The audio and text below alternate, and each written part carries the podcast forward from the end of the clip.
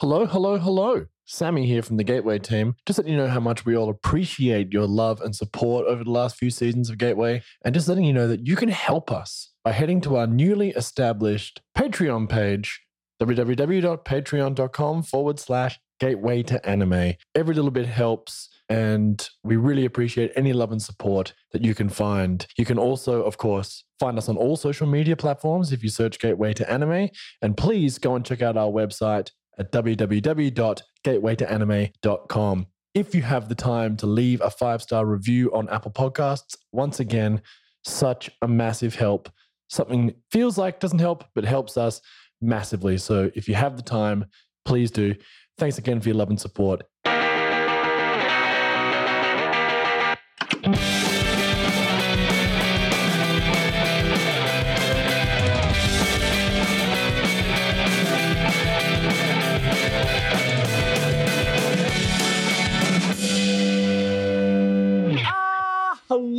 Hello, hello, hello, and welcome back to Gateway to Anime. How are we all? What's going on? Charlie, as always, how you going? Hello, I'm going well. You know, just um drinking some beers, watching some anime because I'm a cool girl. So I don't know why I said that. Um that's, that's the worst. I'm Oh, fine. Lord, Lord help us all. Lord, she's not like other girls, guys. No, sorry.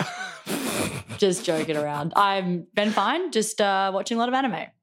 Yeah, well, that's great. on brand. Uh, Graham, welcome back. As always, how are you, my man? What's happening? Thanks for having me for the 768th time. Pleasure. Still here, still kicking. Bloody brilliant. Lockdown treating us all about the same. It's uh, it's past the cute phase now. Can tell you that for free. It's not fun and novel anymore. It just fucking sucks. So that's that's fun for us. But at least we're all watching anime. I've been watching tons. Like it's it's weird at this point. Um, now but, you it's know, weird. So How is it weird? You're on a After the podcast. That's a season little four weird. of the podcast. You're like, it's a bit weird how into anime I am. You know Like, just weird, guys? Or- Anime. Never. No, it's weird the sheer volume, the sheer volume of which I'm Uh, consuming. It's it's on the high end even for me. So, well, let's I've gone the opposite way, it as you know. I'm watching no anime. You have. You're a manga boy now, aren't you? Sounds weird when you say it like that. manga boy. Ooh, Sounds like manga a really bad superpower. it's like Joy's reading manga. Just a Yes. really slow anime season mixed with the encroaching sort of void that is COVID lockdown. I don't know. Yeah, turning to a good manga and chewing through One Piece at the moment seems to be more enticing to me right now. What manga are you reading? Is it One Piece or something else? Yeah, I started the because I did 700 chapters of Naruto, and then once you do 700 chapters of Naruto, a thousand chapters of One Piece doesn't seem insurmountable. So 100 chapters in, I'll see you in 900 chapters. You're a tenth of the way in. It's not bad. It's not bad. Anyway, away from One Piece and manga, we are here today to talk about the mecha genre of anime. Now, this is quite a topic. Now, we did the sci fi episode a little while ago, and if you listen to that episode, I very clearly said, hey, most sci fi associated with anime is mecha. But we're not touching that today because the topic is just too large. And so here it is, as promised, the mecha episode of Gateway to Anime. This is a big one. This is a big one. We've got three recommendations for you as always, but to begin with, I'm going to give a big old information drop. And there is quite a bit of information to get through, so I'll try and make this as fast as I can without losing the effect. So, mecha anime. What effect? Sorry. I mean, you're talking gonna make it about giant robots. It can't be that boring. If you make this boring, I'm going to be like, how did so you even dull do for that? Sam though, like Like- so dull. No, no ninjas. It's going to be fucking fun. This is going to be fun, everyone. Don't worry. It's going to be a lot of fucking fun because mecha is ridiculous and silly and fun, except for Neon Genesis. That's that's the opposite of, of that. But otherwise, here we go. Except the intro, So- which is probably the most fun intro of all time. That is a banger. Oh, it's like my favorite song Okay, ever. that's a banger. That's like the only thing that's fun about it. The rest of it's just soul destroying and existential. But anyway, the term mecha may refer to both scientific ideas and science fiction genres that center around giant robots or machines, mechs, controlled by people. And this is one of the oldest genres in anime. And often they are tied in with toy manufacturers who often sit on mecha anime production committees, Bandai being one of the big ones, Not Toei a as well, committee. of course. We're not going down the committee route again, are we? big mecha. Sam That's the last time I mentioned a committee. Ah, actually, I can't promise that. I can't promise that. Any- Sam versus the committee. Like, Sam versus anime production committees. anyway, mechas are typically depicted as humanoid, mobile robots. The term was first used in Japanese after shortening the English loan word mechanizuma, which is English mechanism, or mechanikaru, which is mechanical. But the meaning in Japanese is more inclusive, and robot or roboto or giant robot is the narrower term. The size of mechs can vary greatly across the genre, but are distinguished from vehicles by their humanoid or biomorphic appearance and size. Generally, they're fucking huge. So, like most anime and manga genres, different subgenres exist with varying connotations of realism within the mecha genre. There are two major distinct subgenres that is the concept of the super robot and the real robot. They're the main two. There's still many more in there, but they're the two major subgenres. I'll explain those in a second. But the term may also apply to real world piloted humanoid or non humanoid robotic platforms, either currently in existence or still in the development stage. Although, in the original Japanese context of the word, mecha may refer to mobile machinery, vehicles in general, manned or otherwise. Now, Super Robot generally focuses on ultra tech mecha that often have elements of mysticism and tend to use a monster of the week format. Mecha are almost superhero like in this genre and sometimes involve neural link or some kind of, you must have a level of connection to it and a mystic kind of level, you know? Then there is the real robot genre. This is where the mecha are shown as tools rather than semi mystical creations. And the focus is more on the pilots themselves rather than the machines. They tend to have a lot more crossover with sci fi genre than super robot shows, which are more strictly mecha show, monster of the week things. And of course, such examples Geass, Mobile Suit Gundam, 86, etc., etc. A lot of the times these genres get melded into one another and they kind of dip in and out. Neon Genesis, for example, is a mixture of Mm. both, of course. But yeah, because you have to be assimilate to the suit in in Neon Genesis, but they are still they're still tools and they're still focused primarily on the pilots. So that is a perfect example of amalgamation of the two. But that is because Neon Genesis was actually subverting the genre itself by that point. This is more the early days. I'm talking 70s, 60s. This is when those two genres were more stark. Now they kind of meld with each hmm. other all the time. So the term mecha is mostly associated with large humanoid machines with limbs or other biological characteristics. Mechas differ from robots in that they are piloted from a cockpit, typically located in the chest or head of the mech predominantly. Mecha does not refer to form fitting powered armor like Iron Man's suit. Mecha are usually significantly larger. So, in most cases, mecha are depicted as fighting machines equipped with potent weaponry and display stylish combat techniques, often akin to martial arts and swordsmanship. Often, they are the primary means of combat, with conflicts often being decided through gladiatorial style matches. Other works present mecha as a more integrated component of a military force, supported by and fighting alongside tanks, aircraft, infantry, etc., but functioning as a sort of mechanical cavalry.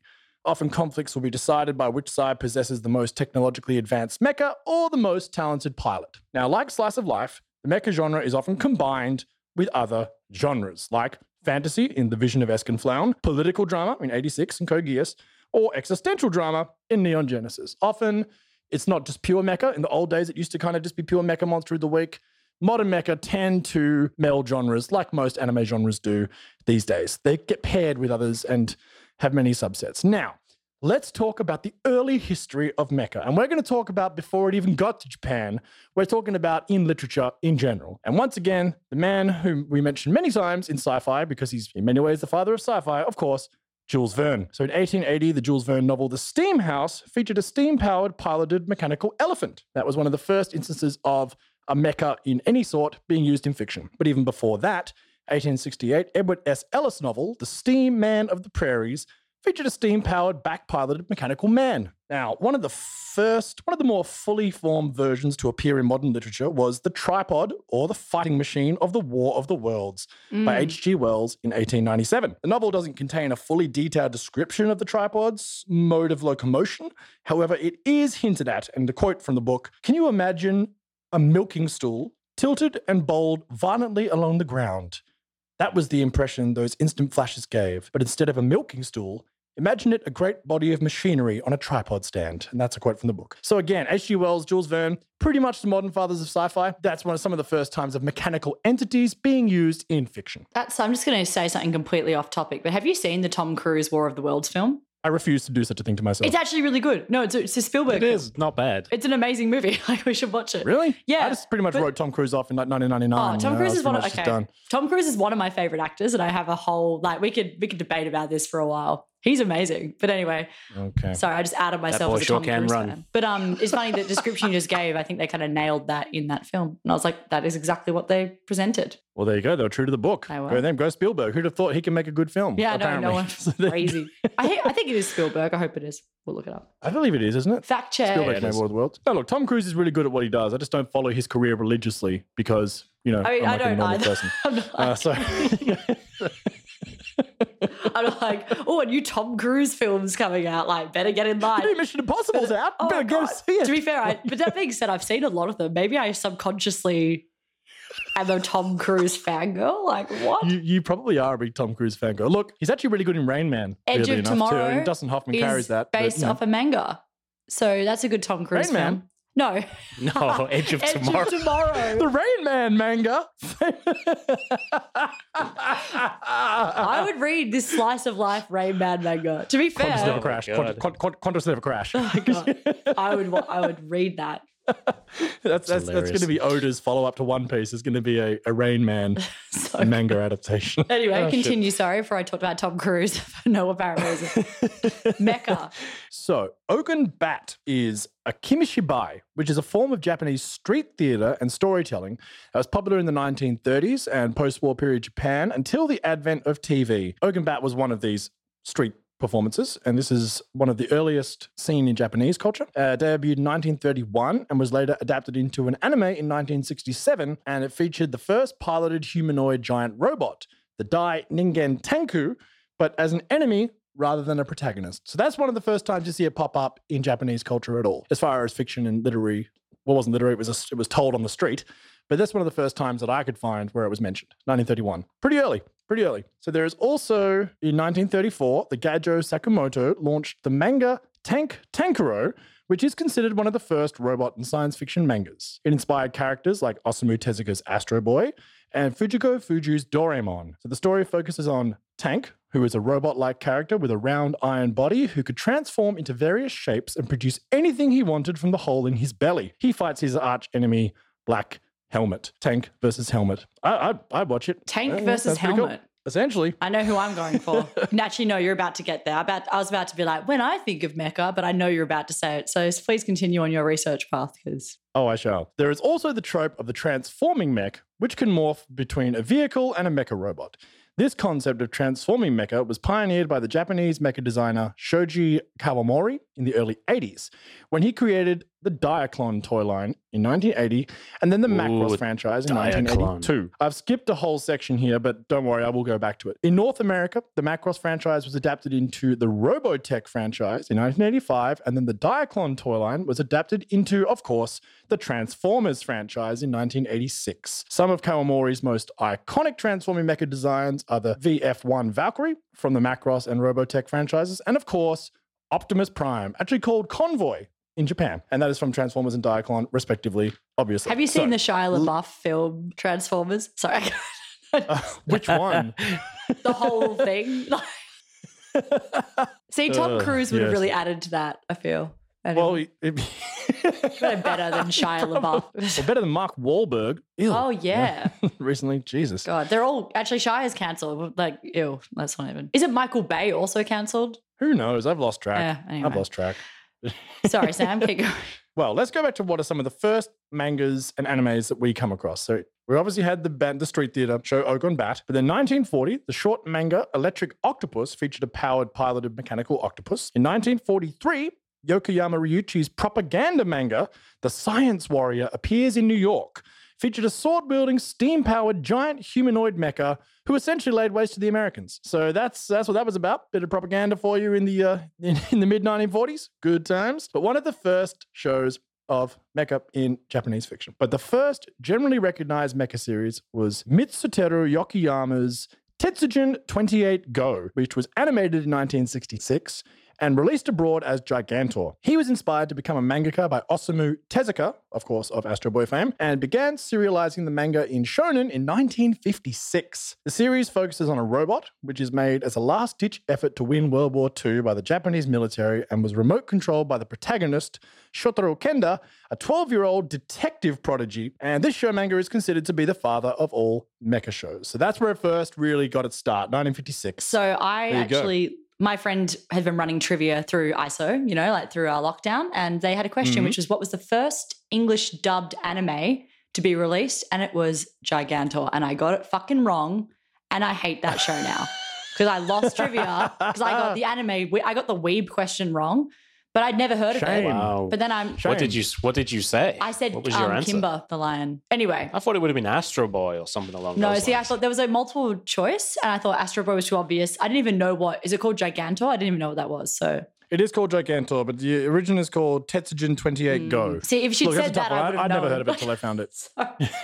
I'd never heard of it until I read it uh, on my Oh, yeah. research journey here. So, you know, you shouldn't be too ashamed. Because, yeah, you're right. Picking Astro Boy is probably a good idea. But there you go. No, Gigantor. but yeah, so there you go. The first English dub ever was that show, was Gigantor. So that's a fun Well, fact there you go. for a you. more trivia for you all, everybody. Now, this is where it gets a little bit interesting. So, in 1972, Go Nagai, who is one of Japan's preeminent mangakas and authors of, especially in that time period, defined the super robot genre with Mazinger Z, which or Z, depending on what your pronunciation is, but Mazinger Z and or Z, which was directly inspired by Tetsujin 28 Go. And Nagai had the revolutionary idea to create a mecha that people could control like a car while waiting to cross a busy street. So he was struck by the idea. And this concept really resonated with audiences. And the series exploded in popularity. And the series was the genesis for many tropes that are now associated with the genre, such as the idea of the robot being a dynamic entity that could join with other machines or humans to become unstoppable, a la Power Rangers. We'll talk about that in a second. Anime critic Fred Patten wrote that almost all mecha plots, such as Monster of the Week shows, were actually metaphors for Japan refighting World War II and defending Japan and its culture from Western encroachment. That's uh, an interesting thing to think about, and it makes a lot of sense. But before I jump to the next point, interestingly, we need to talk about Power Rangers because yeah, we do. there was actually a show called Super Sentai. And that was the first two series of Super Sentai. Was created by Shotaro Ishinomori. Was known for his 1971-73 Kamen Rider TV series, which was a sci-fi superhero show, which was live action, and the long-running manga Cyborg 009. He developed Himitsu Sentai Goranger, which ran from 75 to 77, and the JAKQ Denjikitai in 1977. Then the Toei Company put the franchise on hiatus in 1978 collaborating with Marvel Comics to produce a live action Spider Man series, which added giant robots to the concept of tokusatsu shows. Tokusatsu shows is the Japanese term for live action film or TV drama that makes heavy use of special effects. The giant robot concept was carried over to Toei and Marvel's next show, Battle Fever J, released in 1979, and was then used throughout the Super Sentai series. And of course, in 1993, the American production company Saban Entertainment adapted Kyoryu Sentai Zyuranger into Mighty Morphin Power Rangers for Fox Kids, combining the original Japanese action footage with new footage featuring American actors for the story sequences. So, yeah, Power Rangers been around since the 70s, Mm. but in Yeah, Japan, man. crazy, Yeah. man. Is it, and of course, big mecha stuff. They all joined together.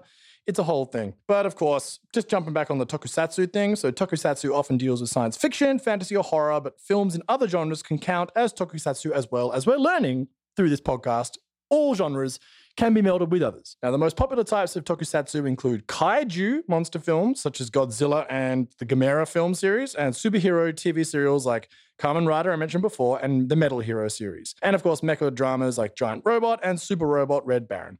Some tokusatsu TV shows combine several of these subgenres, like the Ultraman and aforementioned Super Sentai series. Kaiju, most people should know what kaiju is. A TLDR, giant monsters, Godzilla, kaiju. I was gonna say, course, mecha- another response. Mecha Godzilla is the thing that sprung to my head when I thought of the first like big mecha Hmm. monster. Mecha Godzilla versus Godzilla is yeah, that's a great example of that. 100%. percent Mhm. But again, all all reflections of Japan, especially when they're coming out in the 50s, 60s, 70s, when this genre really started to explode. Of course, all responses to what happened to them in World War II. But the kaiju idea of the atomic attack, where some great monster coming from the ocean to destroy them, and of course, you know, all the mutant idea of the radiation which it mm. could have done to it. And then, of course, the mecha genre, which is a sort of revisionist history of what happened if Japan found a technology of their own, which enabled them to win the war. Yeah. It's really interesting stuff. But after Go Nagai's Mazinger Z, there became a massive explosion of imitators in the genre like Brave Raiden and Dragon Guard Ace.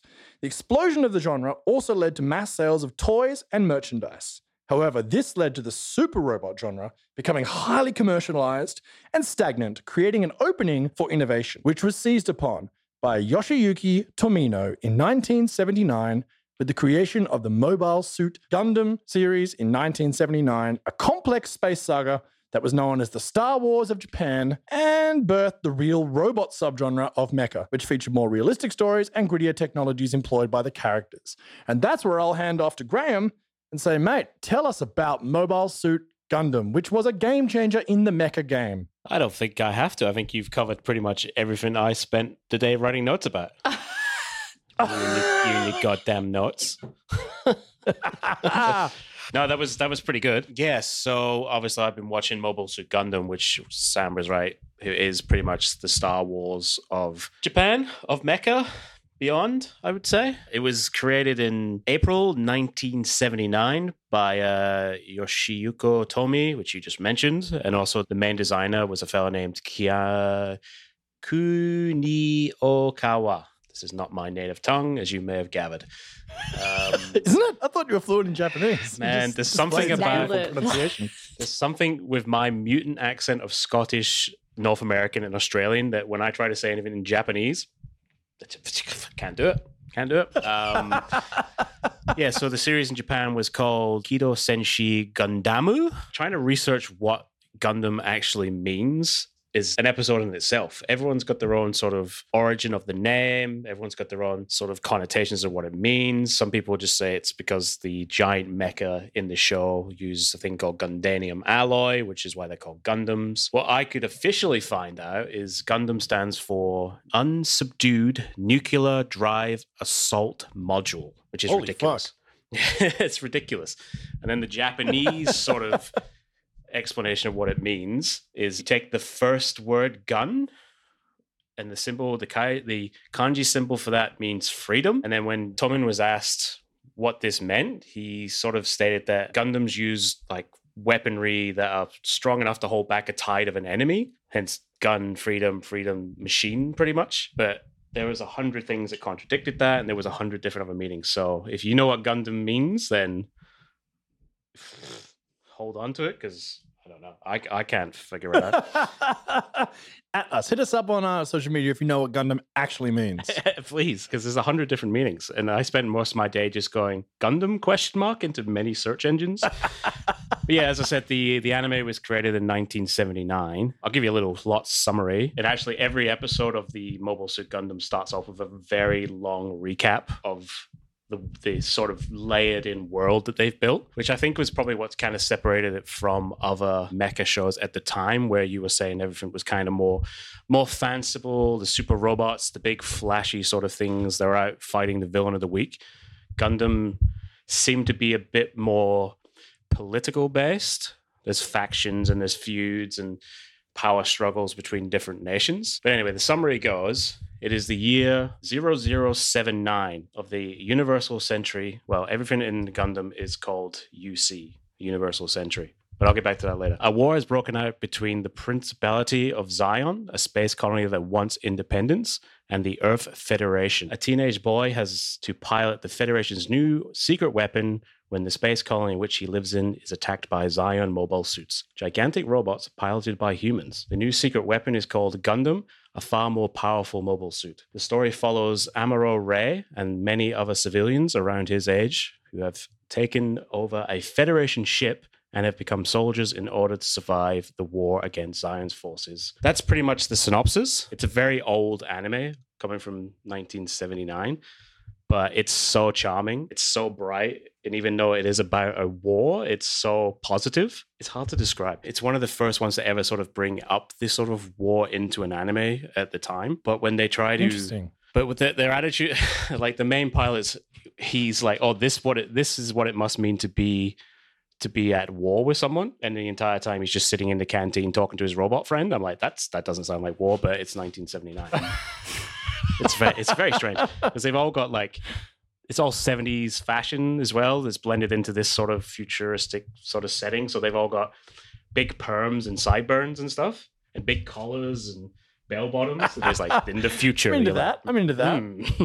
Yeah, the aesthetic is really cool. Yeah, so as you mentioned before with the super robots, this was obviously one of, if not the first, that sort of pioneered that real robot genre. And when asked about it, Oh Kawara, his original sort of inspiration for the show was like, what would it be like for these giant super robots if they were actually used for military warfare? Hence why Gundam sort of they strip away all that sort of humanoid looking sort of mecha and it becomes a much more functional war machine that are piloted by soldiers. Yeah, so the the anime ran for well, it was pr- planned for 50 episodes but was cancelled during its original run due to like poor viewership. One of the producers at the time was uh, Clover Toys. They'd made a bunch of little figurines and little, you know, kind of Star Wars esque toys, which never really caught on. And so the show was actually cut from 50 episodes to 40 while it's still in production. When it was dropped, it was then quickly picked up by Bandai, who before the show ended actually produced one of the first sort of mecha kit build. You know, those the boxes you get, and it's got all the little bits you snap off and Oh. together and stuff. I That have was friends actually who still make Gundam figurines. Like it's huge. during isolation. I am thinking about just buying a shitload of Gundam things and gluing myself to my table. yeah. Um, Whilst reading One Piece. while we're in One Piece, great read. So yeah, they were the guys that kind of pioneered that sort of thing, and those mecha kits became so popular that it sort of shifted attention back to the the animated series and allowed Sunrise, who were the actual original producers, to leverage that popularity of the model kits to actually go back and make a sequel to the original Mobile Suit Gundam 00, which leads them to make Mobile Suit Zeta Gundam, which is it's a direct sequel to the original one. Same sort of cast returns, but just bigger production values, heightened action, better animation. And like doing my sort of research for this, this is the one that explodes. This is the one that takes it to that next sort of level in pop culture. And it's still referred to as the, if you look at any sort of list, Mobile Suit Zeta Gundam is the one that tops those lists. That's the most popular one. Right. Because I always I always see Gundam uh, Wing popping up everywhere as well. Yeah, that's the one I, I've watched. Well, Zeta comes out in 1980. That's probably why it's before most of us were all born. But yeah, that's the one that obviously like explodes in Japan. That's the one that shifts the focus from the super robots to the real robot genre. And that leads from there. Gundam itself has since 1979 has produced over 30 TV series in that time. Far And out. Is it 30? Fuck. 30 series. And then there's like 20 something movies as well. Jesus. yeah, it births an entire industry, it inspires it. You know, those model kits, like you were saying, they're still as popular today as they were 50 years ago. People still buy them. Yeah, and then it leads on to well, I I was a huge fan of Gundam Wing growing up. I think that hits for like our generation is probably the the one we all know. I still have no idea what the fuck the show is about. Is that the one where that guy rejects that girl really intensely? Have you seen that clip that goes around? yeah. That is, if you guys Yeah. are bored, look up Gundam She- Wing rejection. she invites him to i think it's like her sweet 16th birthday party or something he just turns around and he's like no i don't want to go to your stupid party and i'm also here to kill you and she's like oh It's- okay It's like the most. There was like a meme for ages, and it was just saying like, if you ever want, to, if anyone ever asks what anime is, just send them this clip. Like, it's like so extreme. It's so good.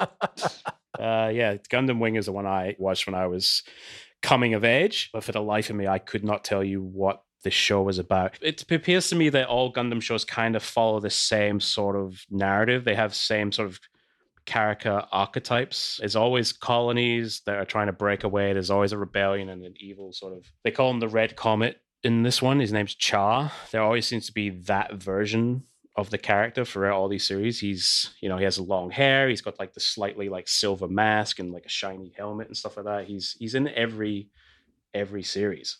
I feel like they've just they're recycling 30 years of the same show.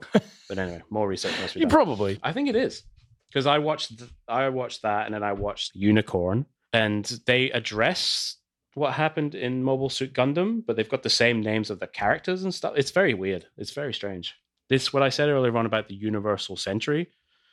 These these numbers tick up, so I feel like they're taking a hundred year leap, and then they're kind of just you know like Battlestar Galactica. This has all happened before. It all happened again. That sort of Yeah, narrative seems to okay. perpetuate throughout the series series Z's series. But yeah, that's that's that's Gundam. I think. That's really cool that they have it. Similar to reminds me of like Final Fantasy, where they always have like Sid or something. You know, there's always like some character that's a thread through all of them. Always a Sid with a C. Did it hold up, Graham? Like when you, when you watched Mobile Suit Gundam, did it did it hold up, or was it just so janky it was almost unwatchable? Like how how did it hold up now? I'll tell you what really the animation is is is good in some parts and terrible. That might just be down to like the actual you know the age of the and then obviously the Japanese production because some of it looks great. Some of it, it is just literally looks like a cardboard cutout that someone's dragging across the screen, like a, a suit that doesn't move. it just sort of. Um, but the the actual sound production that that slaps. That's and it's these classic sounds that have sort of come across all these sort of series, like the the metal hitting metal, the sound of the the actual like guns and whatever you want to call them they use like these sounds that have just carried on because they're so good what really doesn't hold up is the voice acting to a point where i actually had to flip it to dubbed over subbed because it was some of it was just bad Oh wow! like, yeah, Amuro's sister, I forget her name. She sounds like she's recording her dialogue from like a bathroom, like, or like a uh, like a cubicle in a McDonald's or something. Like it's so echoey and it's really Uh. bad. It's a piece of history. I think it does hold up in that sense, and Totally. it is a time a time capsule of like an aesthetic, like similar to Legend of the Galactic Heroes. It has that very late eighties, nineties Mm. you are getting big hair, bell bottoms, sideburns on all the men. I, I would say watch it if you're interested in mecha and you you, you kind of want to have like a little history lesson. I would say watch Mobile Suit and then jump Cool. a hundred years into the future and watch like Unicorn or Wing or Seed or There's there's a Gundam for everyone. Of Blood that Orphans. we can be sure. There's one called Blood Orphans. Blood Orphans. There's there's so many. Or just watch Gundam Wing and just try to figure out what it is. Like- Watch it for that clip. Her to get Just her that to get one rejected.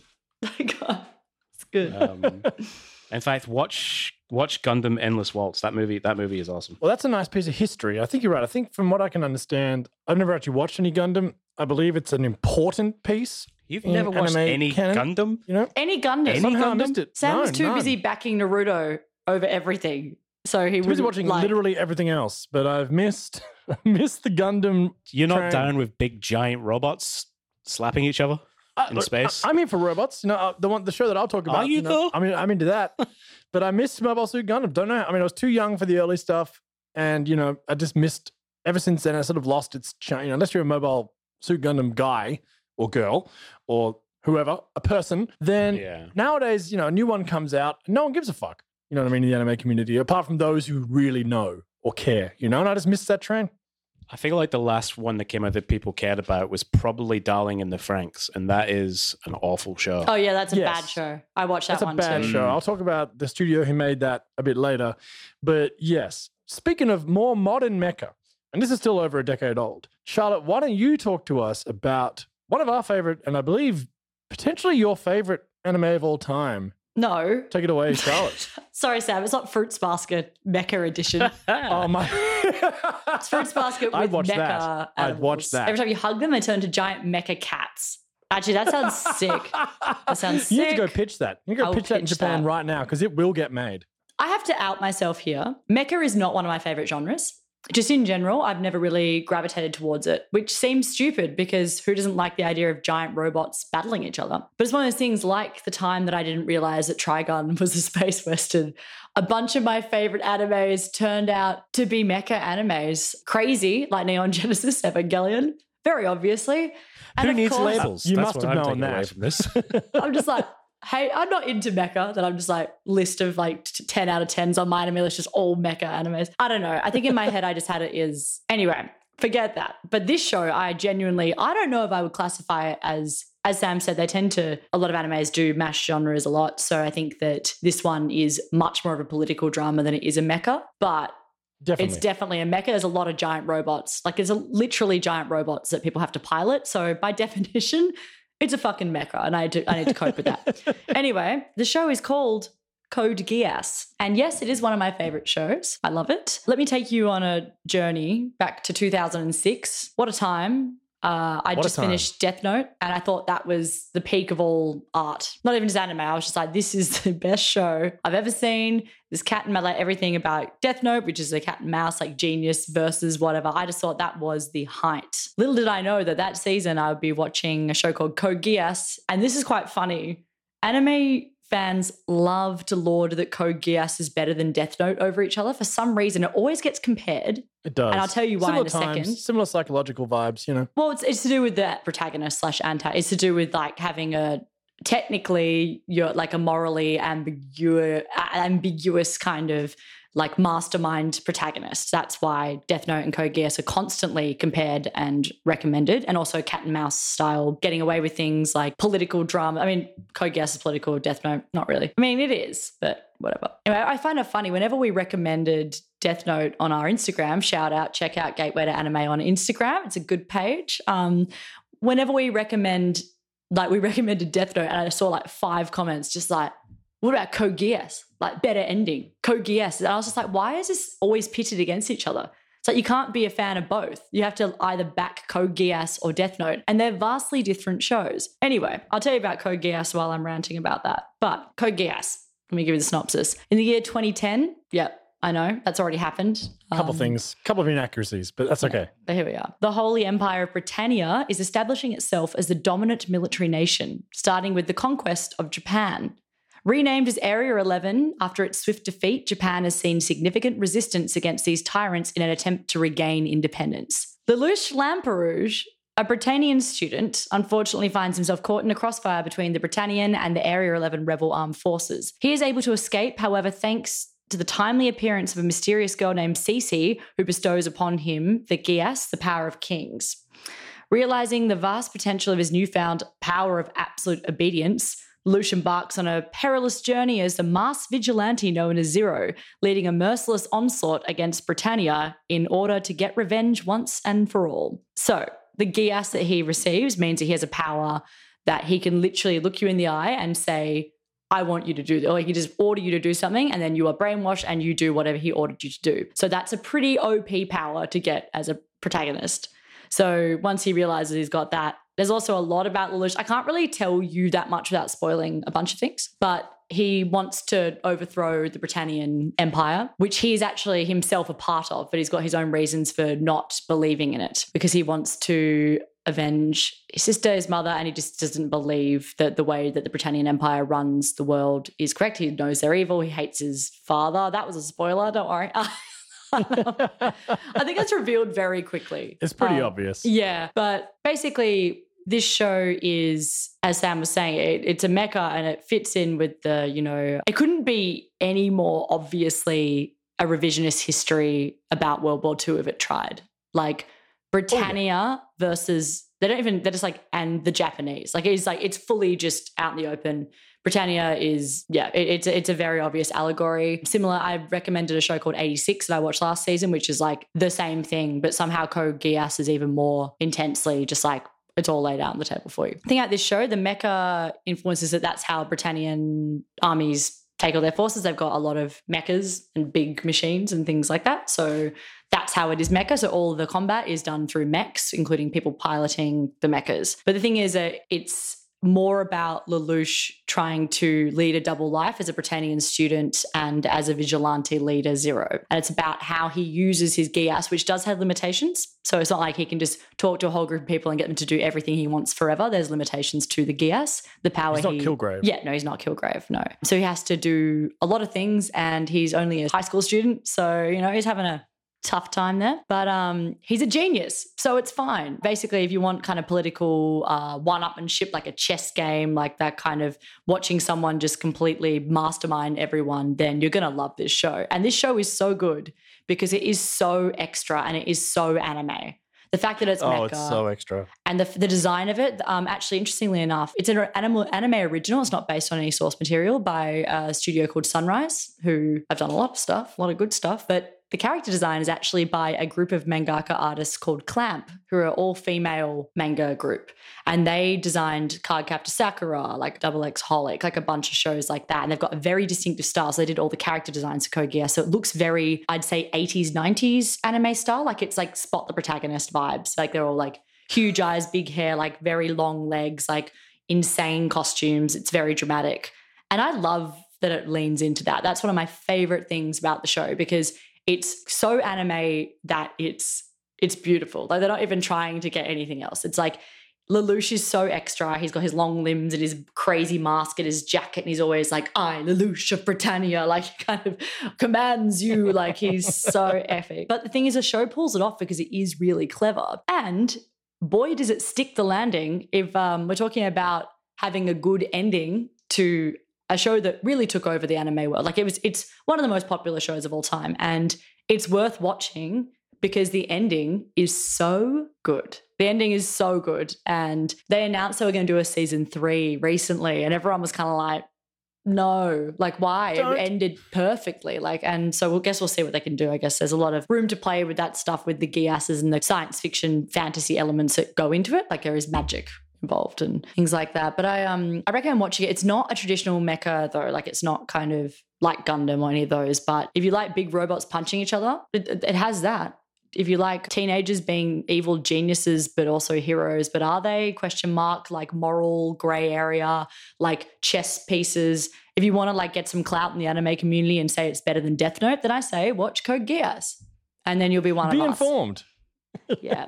But there's a And lot also watch um, them chase a cat around for a whole episode. That's a that's an interesting thing. That is. But Um, there's something about Code is that like there is a lot to be said about the revisionist history and the fact that it is Mecha and everything you said about that in terms of like, yeah, it's pretty heavy handed and it is very interesting. So I think it's worth a watch for sure. I would recommend it any day of the week. And it definitely had an impact on me when I was 15 or something. I don't know how old I was then, younger than that, who knows? But I've been rewatching it recently and I was rewatching it even without knowing I was going to bring it into the Mecha episode because, as I said, I forgot it was Mecha because I'm an idiot.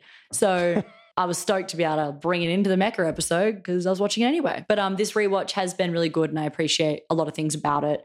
It's dated slightly, but I kind of think that it's so extra and so anime that it maybe is actually kind of timeless in that way if you're willing to give that a go, if you're willing to kind of lean into the drama of it, the stylistic aspects, then you're going to have a really good time. But if you're after something that's like, you know, realistic and gritty, it is pretty gritty. It's pretty dark. This is a dark show. It's not for kids. I say that like, you know, it's so they look extra, but they, um, it's definitely not for kids. Uh, there's a lot of violence, a lot of things, pretty heavy. Not a good time in Britannia. Is all I'll say currently. oh yeah. Will Zero and very help much them? and very much falls under the real robot subgenre. Yes, yes.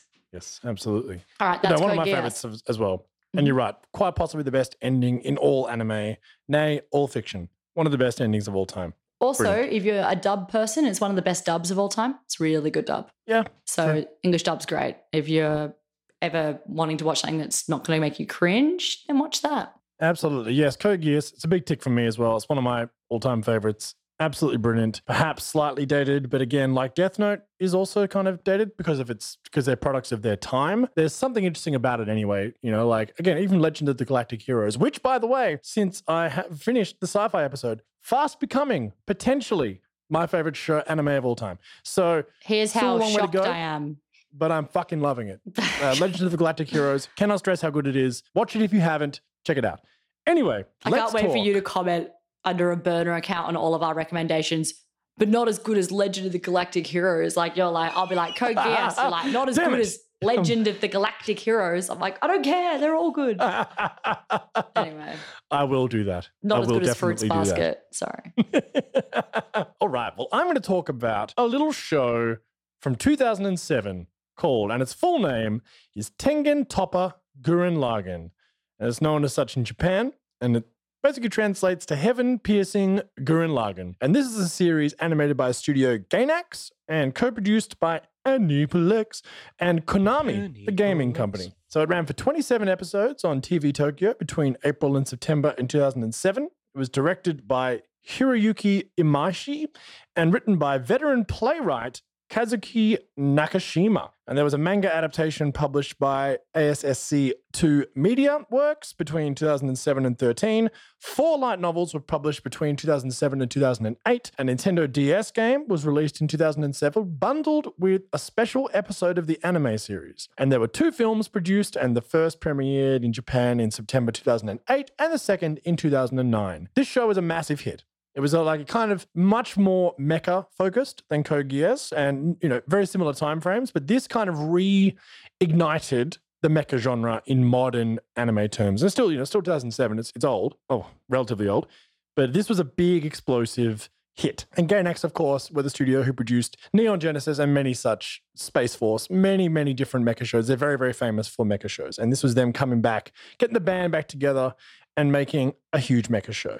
So, what is Gurren Lagann about? The show takes place in a future where Earth is ruled by the Spiral King, Lord Genome, who forces mankind to live in isolated subterranean villages. These villages are completely isolated and have no contact with the surface or are even aware of the existence of any other villages or traces of life at all. They are constantly under the threat of monstrous earthquakes, which continuously claim the lives of villagers. The story follows Simon, who is a meek and timid young man who was orphaned after his parents were killed in one of the many earthquakes which strike the village. Simon is a loner and is generally looked down upon by the other inhabitants of Giha village. He finds solace in his best friend and older brother figure, the eccentric delinquent Kamina. Kamina, who is the polar opposite of Simon in that he's so confident and gregarious that it almost defies belief, encourages Simon to join his gang, Team Gurren, to help him achieve his dream of reaching the surface,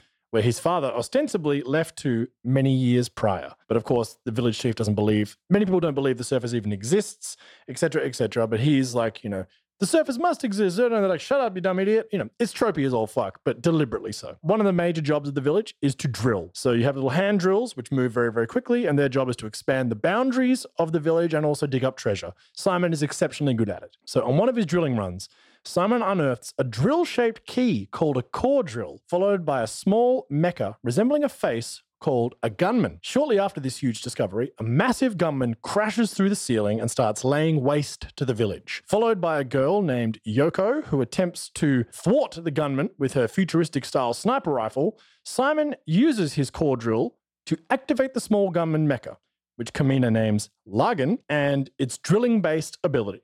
The three of them manage to destroy the large gunman and in the process break through to the surface where a whole new world is waiting for them. Simon and Kamina learn that humans on the surface are attacked each day by these gunmen, who are piloted by things called beastmen, humanoid creatures who serve as Lord Genome's army. Using their newly acquired mecha, Simon and Kamina join the fight to free humanity from Lord Genome's tyranny. That is Gurren Lagann. And Gurren Lagann, it's a lot of fun. It's a lot of fun. It's super gregarious. It's super like tongue is planted firmly in cheek. It is hyper aware of itself. It's kind of like it's, it's it's a walking cliche, but deliberately so. It's a ton of fun. I really enjoy it. It's like the character designs are super over the top and crazy. And in fact, interestingly, after the success of Gurren Lagann, Hiroyuki, the creator, went on to create Studio Trigger Hmm. with Gurren Lagann's visual humor and style defining the studio's work.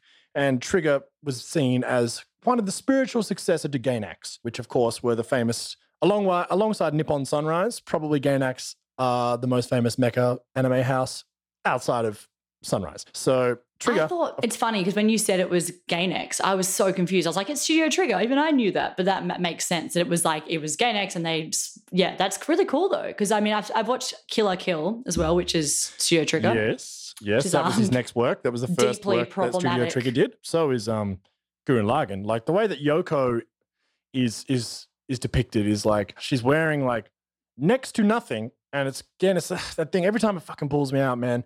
The amount of times it's like. Simon falls face first into her tits and like, oh, you know, it's like, oh, God, come on, stop. No need for this. Is it But bad it that now that I know that it's Gainax, though, that I kind of have an understanding of where they were coming from because of their kind of like deconstruction of otaku culture and that kind of thing? Or is that me really pulling at a grasping being straws? yeah, yeah.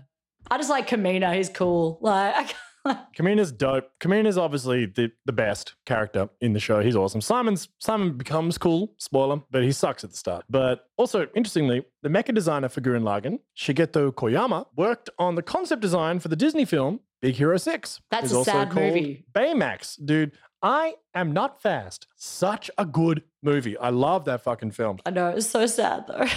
It is very, very sad. it really, really gets you there. Mhm. But yeah, so I've just quickly, Studio Trigger. So Kill la Kill, yes. Space Patrol Luluco, Little Witch Academia. As we mentioned earlier in the podcast, Darling in the Franxx, which again tried to bring back the the mecha, motherfucking tried to bring back the mecha genre uh, real hard and started off really, really well. oh, Ooh, the hype. Did that fall hype. away? Holy shit. One of the most never famous seen own goals in anime. I've never seen so many people more upset at an anime than that. That was yeah, people were devastated by Darling in the Franxx. Oh man, to start with such promise and then to turn to such shit. Oh But my also, lord. wasn't much promise. Like you know, like like pilot these mechs are holding these girls' asses. I was like, really? Everyone's like, Terrible. the show was a genius. I was like, was it though? Like, was it really? Look, it was it was plagued with problems from the start. Let's be real, but people really liked it to begin with. They also did Triple S Gridman BNA, and also just in the last season of anime, actually, uh, Triple S can never pronounce this. Gridman. Dynazenon. I actually watched a couple of episodes of that. Wasn't very good. They also You know did what Promare strikes me? as well. We've actually moved away from the the real robot thing into the super robots again. Like the Darling in the Franxx is a very humanoid looking robot with big eyes and stuff, and then the Dynamax one is just a big shiny, almost Megazord type thing that pulls together. Well, Zoids, of course, another big tra- crossover with the mecha thing from Japan to the West. Yeah, I, I mean, Dynazenon, great design, really cool design. I watched a few episodes of that last season, but yeah, just boring. Like, I find generally straight mecha shows, I find really boring. I like it when they meld genres, like Neon Genesis, like Code Geass.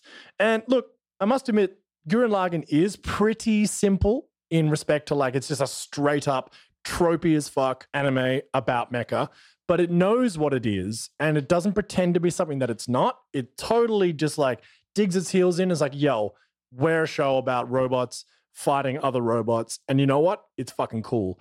And I'm like, yeah, it is pretty fucking cool. Like, it's a lot of fun. It's sometimes it hits you in the feels. There are some deaths, uh, which really hit hard actually in that show. And that's really, really cool. And again, it's sort of a mix between the super and the real robot. Like the robots don't have souls or or they're not mystic. It's like the pilots are the key and the robots are much more like tools.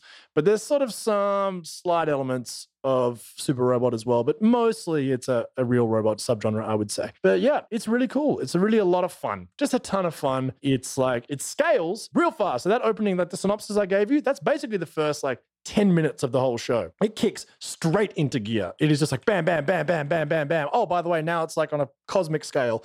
It is crazy how big it is and how ludicrous the scale gets. But that's part of the fun.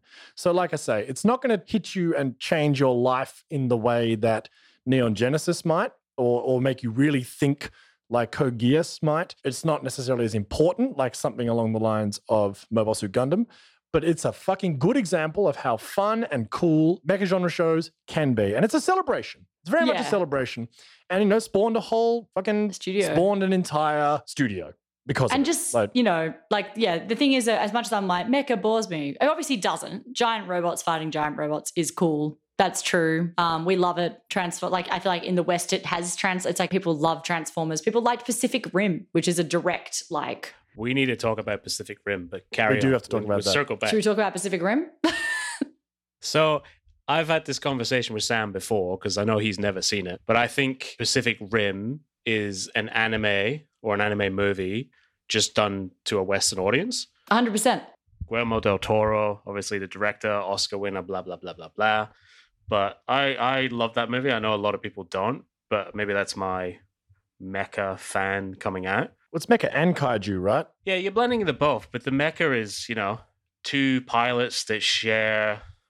They have to have two pilots to pilot these giant mechs, and they go into something called the drift, which is sort of sharing of consciousnesses and memories and stuff to basically Super fight robot? giant ro- giant monsters that come out of a portal in the ocean. yeah and they're coming from the it's- it's- ocean not this not Yeah. space that's a, Yeah, that's a new they- one It's dope. You've got all the stereotypes that you would find in an anime. There's, you know, the tough guys, the wimpy guys, the science guys, you know, the waifus australian twins The Australian, yeah, like striker Eureka. Um, it's uh, it's great, and I've, if, if you're a fan of mecha and all that sort of stuff, like I think Pacific Rim is one of those little lightning in a bottles type shows that brings all the anime elements into a Western movie. A hundred with One of percent. the best directors in the last fifty years. Like it's it's phenomenal. I didn't love it. I don't love Mecha. That's why I remember watching it being like, this is stupid. But I also was just kind of like, I love it. And I think that the anime fan in me really did. I, I mean, but also I was a bit of a wanker. Still am, to be honest. Um, but I remember being like, um, this is just a ripoff of Neon Genesis Evangelion. Like, I don't know if you guys have seen the original source material, but I was very like that.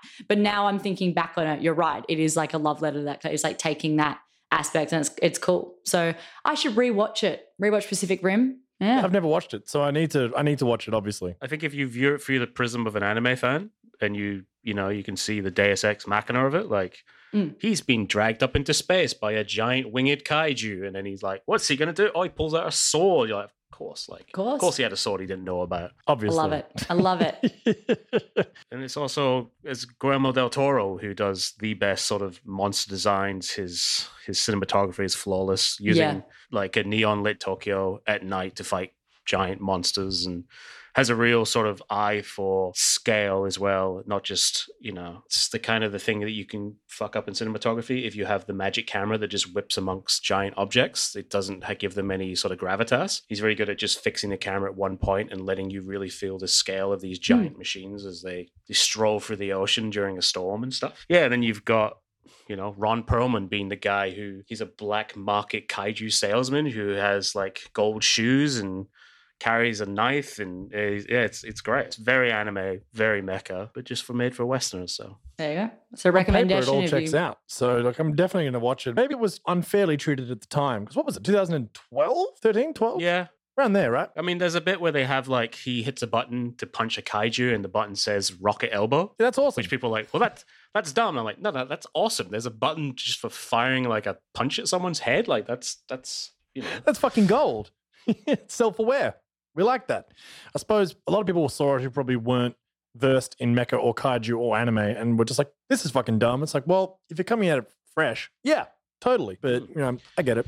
and Netflix just did an anime version that's streaming on Netflix right now. Mm. Yeah, and yeah, Go- Godzilla as well. Mm. Look, it's still look, it's huge. Like Mecha is alive and well. We're just not that good at it. That's like, it There's is like 37 well. Transformers movies, so it must, something must be going on with Well, robots. and- true, totally. I mean, that is that is a mecha show, straight up and down. That's what it is. Mecha is huge, so that is why we had to give a full mecha episode to all y'all because it is just so massive and specific to Japan. Obviously, it's everywhere. You know, its, its influence is seen in all cultures and across all fiction, but none more so than Japan. And it's fucking fascinating. It's really interesting, and I hope you all learned something about mecha. I sure as hell did doing my research on Yeah. this. And look, really enjoyed Gurren Lagann. Obviously, Neon Genesis, Geass, two of my favorites. 86, I really enjoyed too. Yeah.